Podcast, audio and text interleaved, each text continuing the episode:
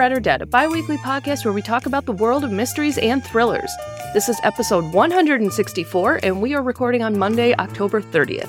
I'm Katie McLain Horner along with Kendra Winchester, and we are coming to you from Book Riot. Hi, Kendra, how are you on this Halloween Eve? uh, doing all right. Uh, I have been herding corgis today, so that's been exciting. Herding corgis indoors or out of doors? Um, indoors. Indoors. They uh, don't like it when I have recording days. They want to be part of it. So Dylan got in trouble and had to be, be put in another room with Gwen Leon, and he did not like that. And he told me so. How's your Monday going? Yes. Oh, it's a, it's a Monday for sure. Right before we I hopped on to record, I looked at the clock and realized I forgot to feed the cats their dinner. I was a half hour late. Um, I am just how dare you know just the the worst cat mother. But when I was clanging the bowls and the canned food around, Deanie came scampering out of the office where I usually record. And I'm like, oh, yep, he wouldn't have been able to stay in there. So it was a, nice way to get him out of my recording space because yeah, if I left him in here, he would absolutely have thoughts that he would need to share with everyone. you know, I feel like maybe one day, if we ever leave, we at least know that our fur children will continue the podcast in our stead. Yes, Deanie will give you all of his thoughts about the leaves outside of the window that he guards us from every year. Doesn't matter what season, he is looking out the window sniffing and meowing and, it leaves on the windowsill. He's not paying attention to any of the animals outside, but, you know, leaves, he's on it. He can bring Gilbert on as a guest host. Gilbert can tell you all about the medicine that we've had to give him the last few days. He's not happy. Except one of the medications, they're both liquid, but one of them is chicken flavored. And he's very confused when we give it to him because we have to scruff him to inject the liquid into his mouth but it's chicken flavored, so it's tasty. So he, he, every time we give it to him, he just looks so fundamentally confused about what is happening. He's like, "You just jammed a syringe into my mouth, but I don't hate you." And he just freezes in place like on the bed or the couch and he just glares at us like, "I don't know what you just did to me, and I don't know how to feel about it." The other one we know for sure he doesn't like, but the, but the chicken flavored one for his allergies, he's like very very confused. So, oh boy, our pets, I tell you, they're the best part of us, honestly. Yep, sometimes they are. so, have you had a chance to get any reading done in between all of your bouts of uh, corgi herding? Yes, yes. I finished the one of the books I'm talking about today, but I'm also currently about halfway through and then she fell by Alicia Elliott, which is like a horror uh, novel about mental illness, like postpartum depression and mental illness, written by a native woman. And the protagonist, Alice, has a lot of Alice in Wonderland vibes, which, you know, is center my wheelhouse but like trees start showing her their memories and Pocahontas on the Disney like DVD cover starts talking to her. It's a whole thing. It's wonderful. And it's also just so deeply impactful. I think the writing on mental health is just so excellent. I've had to tear, I've teared up and had to set it aside already once. So that's always a good sign. Where do you like you you you discover the most interesting books? Like I have never heard of this one. Where did you hear about it? I heard about it, I think probably from Aaron and Danny of Aaron and Danny's book club, which is now called the Indigenous Reading Circle. I follow both of them on Instagram. And Aaron, I think she might have posted a while back. I don't know. It's been on my list for a while, but I'm just assuming that's where I heard about it from. This is so interesting. Yeah, no, that that sounds that sounds awesome. Most of my reading has been for the podcast, and other than that, I've got a couple of books checked out that I haven't um, had a chance to dive into, but yeah, last week was just kind of a week, and um, any mental energy that I had after work has, which has been the case for months and months now, has just gone to the absolute most like mundane, useless tasks that you can possibly think of.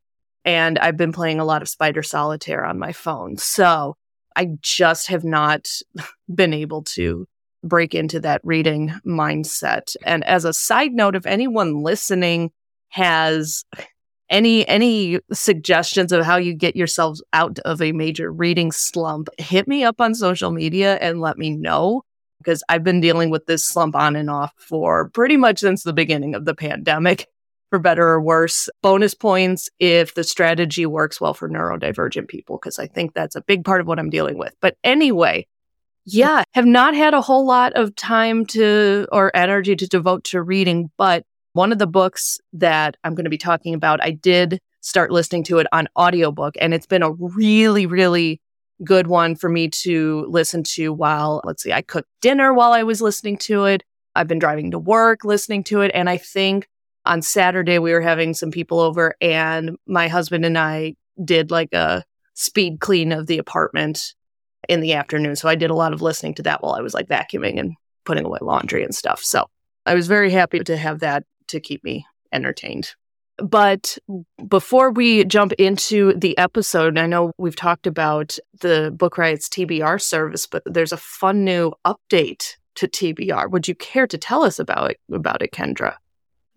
Yes, yes, I would. So, uh, you've heard us talk about my. You've heard us talk about the bibliologist. I was used to be a bibliologist, but now a new update has come, and that is paperbacks. That is right, readers we now have paperbacks for mytbr.co. So whether you hate carrying around bulky hardcovers, or maybe you're on a budget, or maybe you just like paperbacks because you annotate them, that's why I use paperbacks when I do, or all of the above, you can now get a paperback subscription from TBR curated for you again by one of the bibliologists. You fill out your form. You can be as specific as you like, or you can say expand my horizons, or I want one, you know, all the stuff I'm used to. You tailor the service for yourself essentially, and then you are assigned a bibliologist that matches your interests, and then they pick books for you.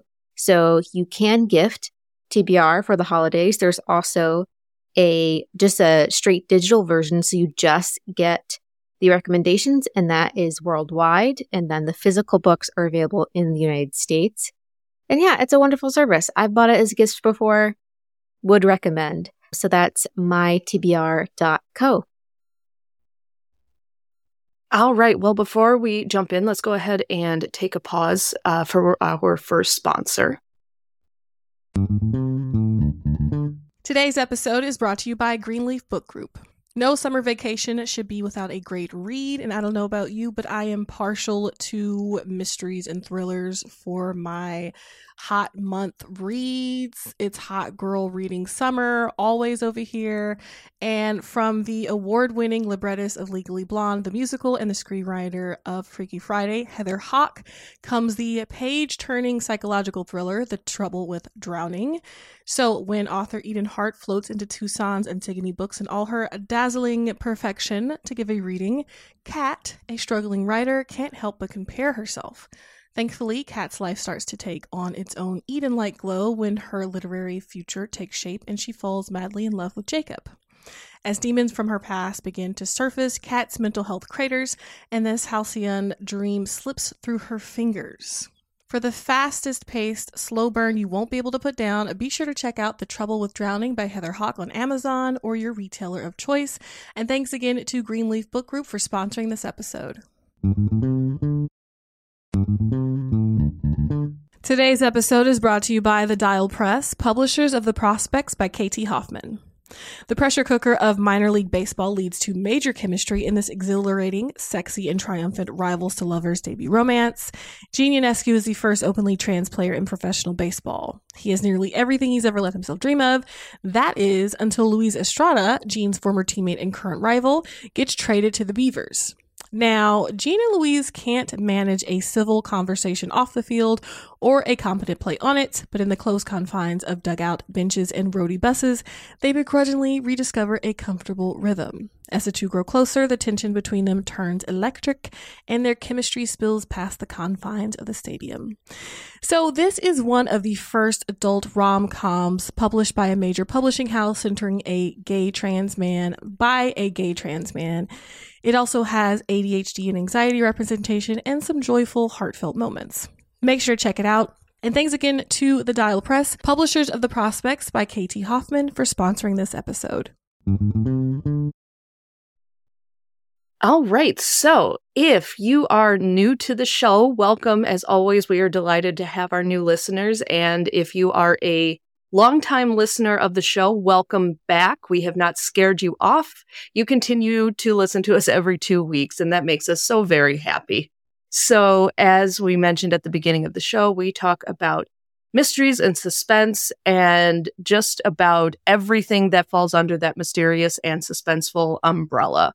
So the things that we cover on the podcast can range from awards to movie adaptations to mystery and suspense subgenres, read alikes for your favorite authors, just anything that is considered mysterious or suspenseful is probably fair game for us to talk about. And chances are we have talked about it on the show before. So if you have listened to us before, you know that this is the point in the episode where we always put out a call to our listeners to let us know if you have any ideas for upcoming show suggestions. We really do use these to help us plan out what we want to talk about for future episodes. It's a great way for us to figure out what we want to talk about when we are just like have no ideas coming. We will pop into our email to see if anyone has suggested a great idea. We really do use these. And it's also a great way for us to know what you, the listeners, would like to hear more of. And we can also expand our own reading horizons at the same time. So win win all around. So if you have any ideas or show suggestions, you can shoot us an email or reach out to us via social media. We're going to have all that information at the end of the show and in the show notes. So don't worry about getting it down right now. We just put out the call ahead of time to get those creative juices flowing while you listen. And even if you don't have an idea, just want to say hi, that is also awesome. We love hearing from our listeners. And if you enjoy the show, hop on over to Apple Podcasts and leave us a review so that other people can find us. And this week, or these last couple of weeks, have been fairly light on the news front, which is often the case when the year starts starts winding down. Aren't as many big books publishing are coming out. And with the Hollywood strike, there hasn't been as much news around adaptations and all of that stuff. So let's go ahead, jump in and do this. I know you're going to be, you're all going to be listening to this episode after Halloween, but since it is Halloween week, we want to keep those kind of spooky vibes going. And we're talking about vampires this episode. We are. It is and Vampire Week. Vampire Week. And so since I think, yeah, you were, I was going to say, you were the one who came up with this, Kendra, because I know, it, I, I remember it was not me. Tell me, what made you think of vampires? What do you like about vampires? So I became interested in vampires with an author called Amelia Atwater Rhodes, I believe. And she published books back in the 90s. And then a little book called Twilight was published. No one else was reading it. And so I found it at the library because it was available. Because again, no one was reading it. Got it on audio. Loved it. Went and bought my own copy. It was a whole thing. And then it became popular later. But ever since, I feel like a lot of us millennials had, even if we don't want to admit it, a certain affection in our hearts for vampires, even though we all know Twilight has its struggles. But so for me, that affection manifests more in my best friend who is obsessed with vampire books, just obsessed. And so for the in real life book club, she chose a vampire book. And that kind of inspired me to read more vampire books. So here we are. I did have a Twilight phase. It was very short lived. And it happened right before the last book was published. I got into it right before then because I remember going to a midnight release with my friends. We were, I think we had just finished our first year of college. So I was a little on the older side for it. And that probably explains why the interest dissipated fairly quickly. Although before that, before Twilight, I was a middle schooler reading Interview with the Vampire by Anne Rice. And that book, I loved it. I, I had a mass market paperback version of that book and I read it to pieces. I watched the movie. It was hysterical.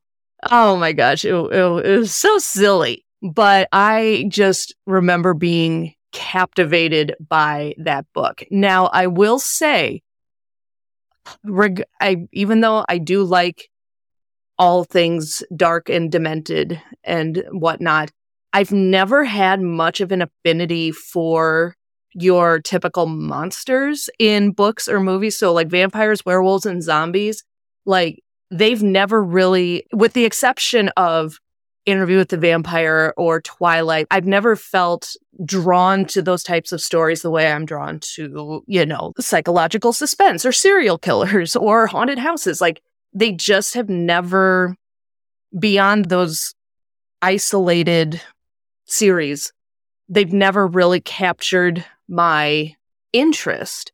So when you said vampires, I was like, all right, this is going to be interesting but I know that one of the titles, and I don't know if this is one that you've read in a book club or whatever, but one of the, your first title is one that I did have on my radar when it came out, even though I'm like, mm, vampires, I don't know. But I am excited to hear about your f- first pick. So why, why, don't, why don't you go ahead and kick us off? All right. So I'm going to start with actually the second one I have listed here. Do that first. Um, throwing me off. I am. I am. I am going rogue. Um, um, so fangs. I wanted to get the fun one, like, and funny one out since we are in kind of, you know, that mood at the moment. So Fangs is a graphic novel by Sarah Andersen, who is actually Sarah's scribbles. Uh, and, oh, okay. Yes, yes. Uh, so this is a cute little graphic novel. You get it. It's a red cloth bound book and the cover and illustration is embossed in black. It is just so wonderful. It's about a vampire named Elsie and she falls in love with a charming werewolf named Jimmy. And it's just all the cute, fun things that they run into with their two different vibes that they have going on right now. So it's basically the goth girl and the golden retriever. Have you heard how every relationship is like a goth girl and a golden retriever? No, but that is explaining a lot of things about my marriage. Yes, I think that originally kind of manifested in the queer spaces where every queer relationship is some sort of soft goth and golden retriever, I think is how it was explained to me. I am definitely a soft goth. I wear a lot of black. And in fact, because I have a very strict medical diet, I often can't eat outside of my house. And so I don't eat food. I only come out at night and I wear a lot of black. so uh, I have been referred to as vampire before. Uh, anyway, I just thought this book is really cute. We're going into gift giving season. This is a, an adorable book, perfect for the soft goth in your life. And I think it's just so cute and fun. I think that's something that we all need right now. Some of us brain power is not exactly going the best. me. so it's adorable. And I love Sarah's scribbles. You can't go wrong. Yes. As soon as you said Sarah's scribbles, I went, Oh, okay. Okay. You've sold me. I'm pretty sure I have a copy of Adulthood is a Myth on my bookshelf somewhere. I'm pretty sure my husband bought me that for like Christmas one year or something. He was just like, I feel like you could relate to this. Yeah, no, that sounds delightful. And funny enough, even though you switched the order on me, I was like, oh, I am very excited to hear about this one now. well, I thought it would be great for folks like maybe who aren't that into vampires or maybe it's just not their vibe. But this really, I think, bridges the gap for a lot of people because it is so fun and Sarah Scribbles is the best. and that is Fangs by Sarah Andersen, also known as Sarah Scribbles. All right. Well, that actually is a fairly decent uh, segue into my first pick, which is also, I wouldn't say on the silly side, but it is definitely on the lighter side and it is considered a mystery series, but is I'd say it's definitely more on the Twilight end of the spectrum. If you combine Twilight and Interview with the Vampire, you would get the Sookie Stackhouse series. So the first book that I started, I listened to the first book in the series, Dead Until Dark by Charlaine Harris. And this series has been around for over 20 years. I think it was published in like 2001. And if you're not super familiar with it, these books formed the basis for the TV adaptation True Blood. And despite one of my best friends' pleas, I have never seen an episode of True Blood. She has seen all of them and she will give you her thoughts on them. But I was a Sookie Stackhouse newbie. I knew the basics of the story. And so I started listening to the audiobook last week. And I went in with a little bit of skepticism, I have to admit, because, you know, it's not usually my cup of tea. This type of story that combines, even though it has a mystery at the heart, and this is considered like a mystery series, it's got fantasy, it's got strong romance elements to it. And I was just like, well, I don't know. I have found it quite charming. Now, I will say before I jump into just a quick overview of the plot, a couple of things. One, it takes place in Louisiana in the deep south, and it was published in the early 2000s. There are some, let's say, word choices or language choices that would not fly nowadays. It's nothing that is central to the plot. They're usually they're just quick references, but yeah, there are definitely some wording choices or character reactions to certain things that I'm just like, oh, okay, yeah, I don't know about that. So go into that just kind of being aware that you may come across these little moments that you're like, oh, that's not a great way to phrase that. And the other thing I wanted to mention is that I will put a trigger warning on this one for the main character describing sexual abuse that she experienced when she was a child. To me, it kind of came out of nowhere. I was just kind of like, like it was briefly hinted at, but, and then she just kind of starts talking about it. And I'm like, well, that is not the direction I was expecting that to go in. So it took me by surprise. I figured it would be good for, you know, just to let people know. But anyway, so Sookie Stackhouse is the main character. She is a waitress in the small Louisiana town of Bon Temps. She is, she's 25 years old. She's quiet, does not date, does not get out much. And the main reason for that is because she has the ability to read people's minds. And she said it's very distracting to date someone when you can read their mind and know exactly what they are thinking about you and it makes her brain very chaotic and she just prefers not to deal with that. Until one evening, a vampire walks into the bar and this takes place in this universe. Vampires are a, are legally recognized as, well, people isn't the right word, but they're legally recognized as beings in the United States.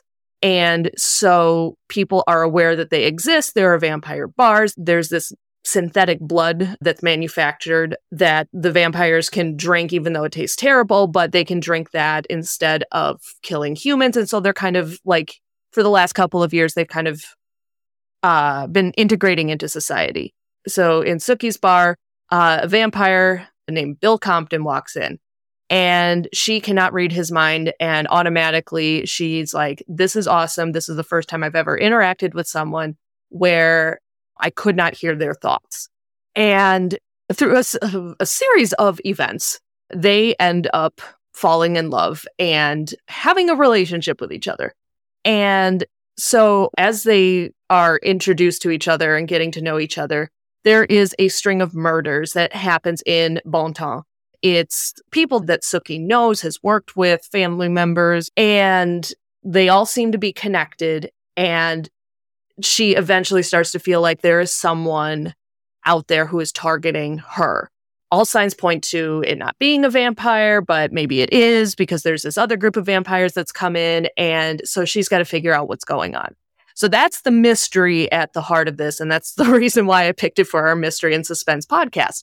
However, the mystery is almost secondary to the rest of the events happening, which are it's a lot of character building, um, other just other events that kind of happen, even though they don't directly pertain to the to the the heart of the plot.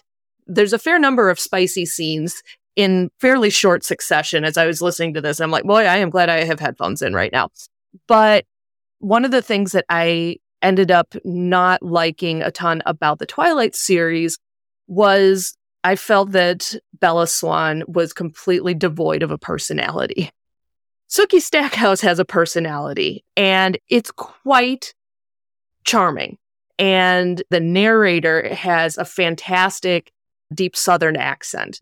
And it just, she really conveys the character well. I think she's funny. I think she's got a fair amount of wit. She's equal parts self aware and intuitive and hopelessly naive, but it works really well. And yeah, I've enjoyed this book a lot more than I expected. So, Kendra, as someone who is more interested in vampires as a whole than I am, have you read any of the Sookie Stackhouse books? I haven't read any of them. I definitely, after hearing you talk about them, I want to check them out. I do find it interesting because in Twilight, it's the reverse. Like Bella is the first person that Edward can't read her mind. Mm-hmm. And so I thought that was interesting about vampires, the whole mind reading thing. I don't know. I just find that interesting how vampire lore changes over the course of time in our popular discourse, I guess. Oh, yeah. And there are definitely things that I'm like, okay, yeah, de- I'm pretty sure Stephenie Meyer, before she wrote Twilight, I'm pretty sure she had read a couple of these books. And yeah, like I said, it has kind of the, I don't want to necessarily call it fluffiness, but it has kind of the lighter feel of Twilight. But it's also set in Louisiana, and there's some of that darker element to it that you find in Interview with the Vampire as well. And it's not nearly as lyrical or evocative as Interview with the Vampire. I mean, nothing is. But I think it kind of bridges both of those really well known reference points, probably more on the Twilight side than Interview with the Vampire. But yeah, I'm enjoying it a lot more than I anticipated. And so, kind of getting out of my comfort zone has been very entertaining. So, yeah, that is the Sookie Stackhouse series. And the first one is Dead Until Dark by Charlaine Harris. All right, before we jump into our second picks, let's go ahead and take a quick pause for our second sponsor. This episode is sponsored by The One That Got Away with Murder by Trish Lundy. Robbie and Trevor Cressmont have enough wealth to ensure they'll never be found guilty of any wrongdoing, even if everyone believes they're behind the deaths of their ex girlfriends. Let us all take a collective angry sigh at that. Lauren O'Brien, the new girl at school, has a dark past of her own, and she's desperate for a fresh start. Except when she starts a relationship with Robbie, her chance is put in jeopardy. During what's meant to be their last weekend together, Lauren stumbles across evidence that might just implicate Robbie and after a third death rocks the town, she must decide whether to end things with Robbie or risk becoming another cautionary tale. This is an edge of your seat YA thriller that's perfect for fans of Karen McManus and Holly Jackson. Make sure you pick that up now wherever books are sold. And thank you once again to The One That Got Away with Murder by Trish Lundy for sponsoring today's show. Today's episode is brought to you by Song of the Six Realms by Judy I. Lin. Xue is a talented young musician who was orphaned at a young age. Her sole family is a kindly uncle, but then her uncle is killed, and she is, of course, devastated. With no family and no patron, Xue is facing the possibility of a lifetime of servitude playing the qin. Then one night, she is unexpectedly called to perform for the enigmatic Duke Meng. He surprises Xue further with an irresistible offer serve as a musician in residence at his manor for one year, and he'll set her free of her indenture. But the Duke's motives become increasingly more sus when he and Xue barely survive an attack by a nightmarish monster. It's like, what what's going on here? So, this book is a sweeping epic romantasy that follows a talented young musician who is swept away to the celestial realm by an enigmatic young duke and Who doesn't want to be swept away to the celestial realm by an enigmatic young duke? She's living all our dreams, honestly. Make sure to check out the new book, and thanks again to Song of the Six Realms by Judy I. Lin for sponsoring this episode. All right, Kendra, take it away with what I thought was going to be your first pick. So my second pick is Vampires of El Norte by Isabel Cañas. And this is a fun book. Oh my goodness. So we start the beginning of the story. It is 1846. It is at the border of what is now Texas and Mexico. And this young woman, Magdalena, or Nina, as her family calls her, she's, we start out with her being I think she's around 10 at the time, 10 or 11. And she and her best friend go running off looking at night for silver. The only problem is that she is the daughter of the patron. So she's basically daughter of the lord and lady of the house, of the land. And then her best friend, Nestor, is actually the son of like one of the, the workers on the land. And so obviously a big class difference there. Anyway, they're hopelessly in love, even as children. You can tell how that's going. They sneak out at night to try to get silver so that one day Nestor can buy his own land and they can be together forever. You see where this is going. Well, being that this episode is vampires, all of a sudden, this creature comes out of the night and attacks Nina. It grabs her, drags her away, bites her neck, and Nestor is like, oh my word, she's dead. He grabs her, he runs back home, and he goes up to the house of Nina's parents and the mom scream, Oh my goodness, my daughter is dead. And Nestor just gets out of there. He just starts running. His best friend's dead. His world is ended. And he just keeps running. And that's like the first chapter, right? Alrighty it, then. and you're like, what on earth is happening? Like, where's he going? Why is he going? Like, how is there a book if she's dead? She's not dead, obviously. There wouldn't be a book, but she doesn't know why he left and she doesn't know why he hasn't returned. And that's part of the plot. So I don't want to like spoil all of this for you, but I think it's safe to say eventually they do come back into lives, but each other's lives, but they don't know what these creatures are. And so part of almost the entire book is trying to figure out what these creatures are, where did they come from? You also have this war brewing and a lot goes on. I found it really fascinating because this book is very character forward, but it also has a great sense of plot and setting, um, great sense of place. I just really loved all of that. And there's so many things you want to learn about these vampires that you want to know. Like you're compelled to keep reading. So I feel like it also has a bit of mystery to where these horrific creatures came from. So it's a lot of fun. Yeah, I was when I heard that she was writing a new book, I was like, okay, this will be interesting. And I don't know if her intent with her future books is to take on some of these well known tropes or subgenres, but I'm like, okay, we had like gothic suspense with her first book. And now we've got vampires. I'm like, okay, you know, what what else does she have up her sleeve? But this is one that I am definitely going to pick up at some point. And I think she just has such interesting takes on these well established genre tropes. And then she adds a historical nature to them that we haven't read before. So, yeah, I think that one sounds really interesting. Yes, yes, it is. It was, I mean, I think I read it and just like I listened to the audiobook over the course of just two days. Like, it's that was really, it was mm. really fast. It was really fun and I would recommend and that is The Vampires of El Norte by Isabel Cañas. All right. So my yeah, so my second pick, unfortunately, again because this the last couple of weeks have just been a drain.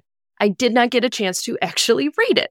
So, apologies, dear listeners. This really has not been my week for reading, but obviously, I still want to talk about it because it captured my interest and that is A People's History of the Vampire Uprising by Raymond A. Villareal.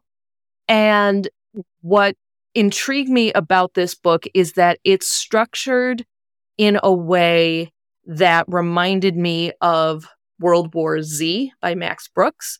And again, I'm not usually a fan of zombie stories, but I loved World War Z. and it's told as an oral history. So it has the a one particular event or period of time is told from the perspectives of lots of different characters. Um, so you get kind of this multifaceted view.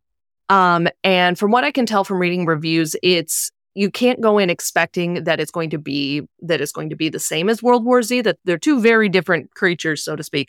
But the structure of it still just really intrigues me. So the story begins with the body of a young woman is found in a border town in Arizona. She's presumed to be an undocumented immigrant, and her body walks out of the town morgue. And the CDC investigator who is called in to consult with the local police is looking at is this is a bizarre medical mystery. Until more bodies that are brought to the morgue with a some kind of mysterious disease that essentially solidifies the blood. And then these bodies too brought to the morgue and then disappear so there's just a an alarming increase in the number of people slash bodies that are succumbing to this illness and then disappearing. So you have these government groups, you have the CDC, the FBI, just the federal government coming to terms with what they're facing, which is essentially an epidemic of vampirism that's going to eventually take over the world. And then the rest of the story looks at these vampires basically not totally taking over society, but they are all the things that you, that you think of when you think of like the typical vampire lore. They're strong, intelligent, gorgeous, sophisticated, and they start, you know, you, you start seeing them in places of prominence in sports, business, entertainment, all of these places. And then one of them, a charismatic businessman, decides to do what none of them have done before and runs for political office. So it starts off as kind of like a medical mystery and ends up taking a more socio-political turn. And I think that is super interesting because when we talk about a lot of these vampire stories, whether it's Twilight, whether it's Interview with the Vampire, so many of these stories are focused on like individual vampires, their relationships with individual people. Yeah, maybe there's something like in Twilight with the, what are they called? The Volturi in Italy, like, you know, kind of the vampire mafia or whatever.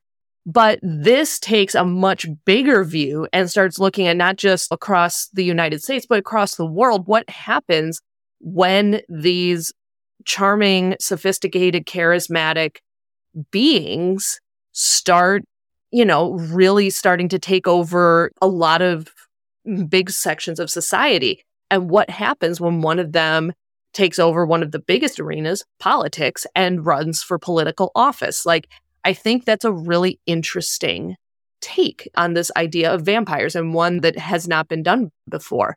So, yeah, I am still interested to read this one. And unfortunately, even though I am not able to give my personal take on it in this episode, I'm hopeful that it will at least encourage some of you to pick it up. And I'm definitely going to recommend it to my friend who is obsessed with vampires. So there you go. Yeah. If your friend has read a ton of the more well known vampire stories, this could be an interesting one for, for them to pull out of their back pocket. And again, that is A People's History of the Vampire Uprising by Raymond A. Villareal. Well, we did it. As that, always, got yes, through it. Yes, and it's really cool that we have so many vampire books. And so you can read vampires all year round, not just around Halloween. Yes.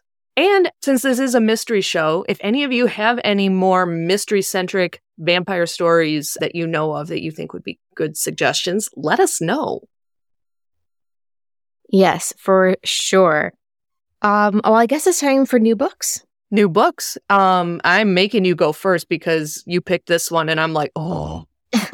um, I feel like both of us are are definitely here for this one. So my pick is The Reformatory by Tananarive Due. And this is set in Gracetown, Florida around 1950. And so 12 year old Robbie is sentenced to six months at the Gracetown School for Boys Reformatory. Is this similar, do you think, to the Nickel Boys? That's exact. It's a. It, it's. I was going to say it's a supernatural take on that story, but very much similar subject matter at the heart of it. Yes, and I always think that Due is is able to take these historical moments or different parts of it and incorporate the supernatural. So Robbie can actually, and I'm really excited for it. I know it's going to be amazing. I know it's going to be deeply impactful and and brilliant as all of Due's work is. And uh, I just am so happy that we get, you know, I have her book and Jesmyn Ward's book have just oh. arrived within like three days of each other. It is a beautiful time to be alive. Really. yeah, this one is probably going to end up on my desk tomorrow because I 100% put a hold on it right away when I was ordering adult fiction for the library. I was like, oh, well, we're going to order this one. We're going to put it on hold for me. Job perks, you know? Oh, All yes. here for it. and so that is the Reformatory by Tananarive Due. And what is your pick for new books coming out? Well, I was going to say it's a tie in to a book I talked about maybe a couple of months ago on the episode, and it is Blood Betrayal by Ausma Zehanat Khan. It's the second book in the Blackwater Falls series, and I talked about the first one on a semi recent episode. So this is um, uh, Zeana Khan has written other mystery novels before, but this is her newest mystery series takes place in Blackwater Falls, Colorado. And as with all of her mystery novels, there is a deep, deep vein of social justice that run that runs through her stories. And so the situation at the heart of this book, there's a veteran police officer who is pursuing some local vandals and he ends up firing his gun because he believes one of them has a gun on him and he ends up killing a young black man. And the gun that he supposedly saw is actually just a bottle of spray paint. There was no gun on him at all. And then in Denver, there's a drug raid that goes south, and there's a Latino teenager who is killed in that. And so we have Detective Rahman, and she is familiar with the person who killed Mateo. And she knows the police officer who killed Mateo is the son of a police officer who has been very antagonistic towards her. And he turns up on her doorstep saying, Can you please help me prove that my son is innocent? So she and her boss are basically assisting the Denver police in figuring out what happened with these two cases. And it very much looks at, you know, was this a, you know, how do we perceive the victims of police violence because for the young black man who was killed, he had no prior record. He was just a street artist, but to others, he was a vandal. Mateo was either in the wrong place at the wrong time or he was a dangerous drug dealer. But the question is, was lethal force actually necessary in either one of these cases?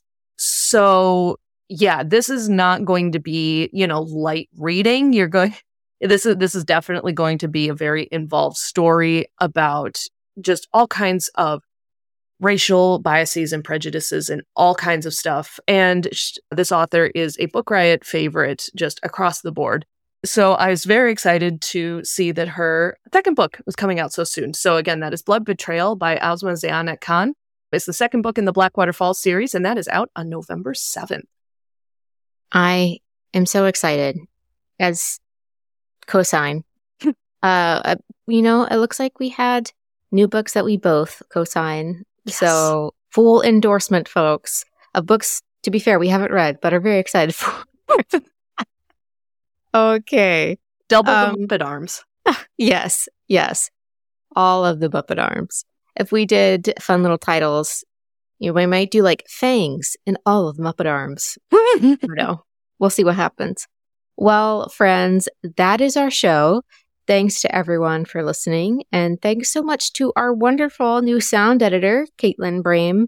We really appreciate you coming on board and wish you all the best of luck uh, in editing our show.